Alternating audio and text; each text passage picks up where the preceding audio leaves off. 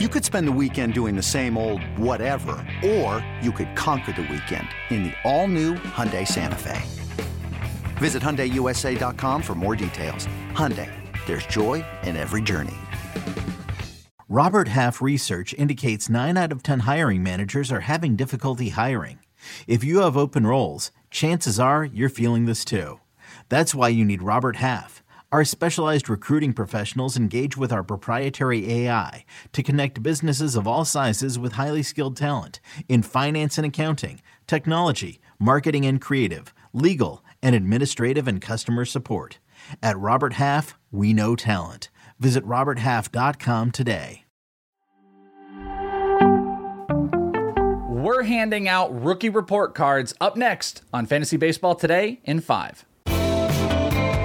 Welcome into FBT in 5 on Wednesday, October 11th. I am Chris Welsh, joined by teacher extraordinaire Scott White, who is handing out aggressive grades for rookies. It's, it's rookie report card time. It's I guess it's the what is it? it's not midterm. What's the final? It's just the final report card. I guess that's what it is. Yeah, I wanted to be cute about is. the report cards. You can tell how much I remember about school. Uh, but we are going to be handing out some report cards, trying to be aggressive as possible, trying not to be A's to everybody because that's not what it's all about. Who performed well? Who did not meet our expectations. Let's get into it with the number one, our model student, Corbin Carroll, with a preseason ADP of around 70, 25 homers, 54 stolen bases. He was incredible, finished fourth overall in Roto, the eighth best hitter in points. Is it anything but an A plus, Scott? It's an A plus. Uh, if anybody's going to get an A plus, it's Corbin Carroll. He emerged as a first round stud. He's going to be my number four overall player in Roto leagues for next year. Huge stolen base total, still plenty of power yeah, A plus for Corbin Carroll. Yeah, you and I are going to have him probably as top five players. I know Frank is still a little bit dicey with the shoulder, but I think maybe the playoff run is going to help uh, get, let him give big top grades. Kodai Senga is up next. He had a 171 ADP. He ended up having a sub three ERA and over 200 strikeouts. Little bit shaky here and there, I suppose, with the season, but he really hunkered down towards the back end of the year and became such a great pitcher what grade mm-hmm. are you going to give to him, value versus what he ended up producing? Well, I'm, I'm going to give him an A.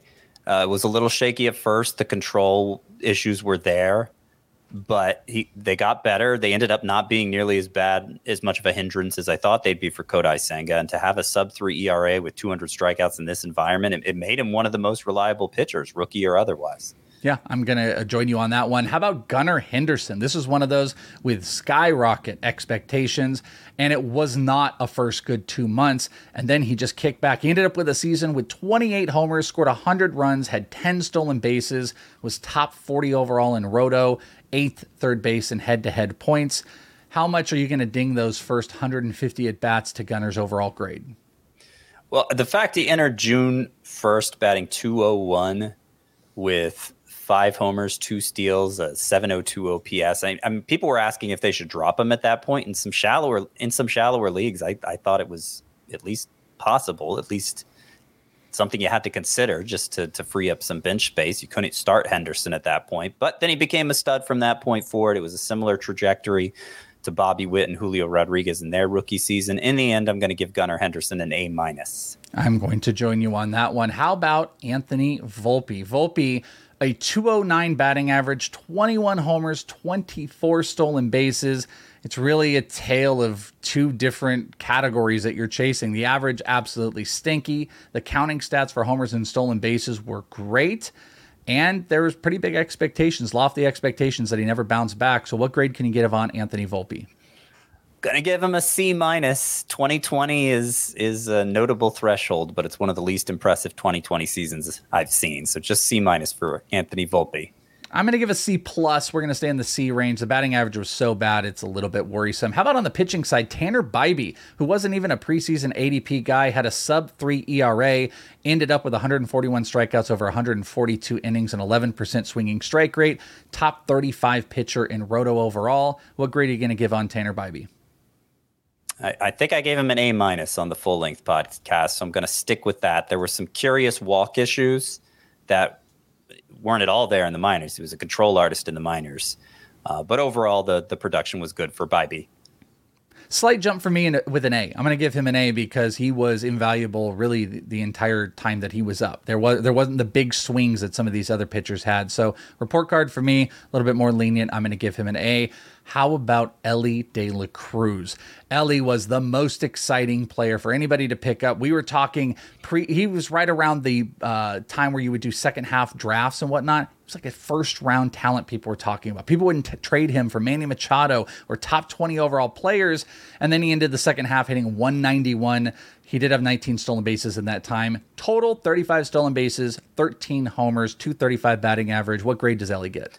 B plus. Even at his worst, his stolen bases made him useful. I'm going to give him a B minus. Jordan Walker, big preseason expectations, 16 homers, seven stolen bases, and a trip to the minors midway through. Jordan Walker, kind of disappointing, but how low are you going to do the grade?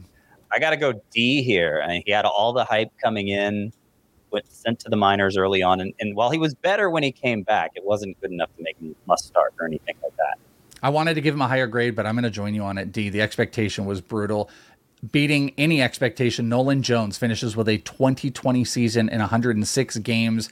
Really is a fantasy winner at the back end of the year. Is it anything short of an A? I think it's an A plus. Uh, some contextual extra credit. He was at his best in September. Won a lot of people their leagues. 2020 season in a little more than 100 games, and he was great. Yeah, A plus for Nolan Jones. A plus two final ones. Starting pitchers Grayson Rodriguez, a 4.35 ERA, was much better when he got recalled, but was rough in the first. What are you going to give to him?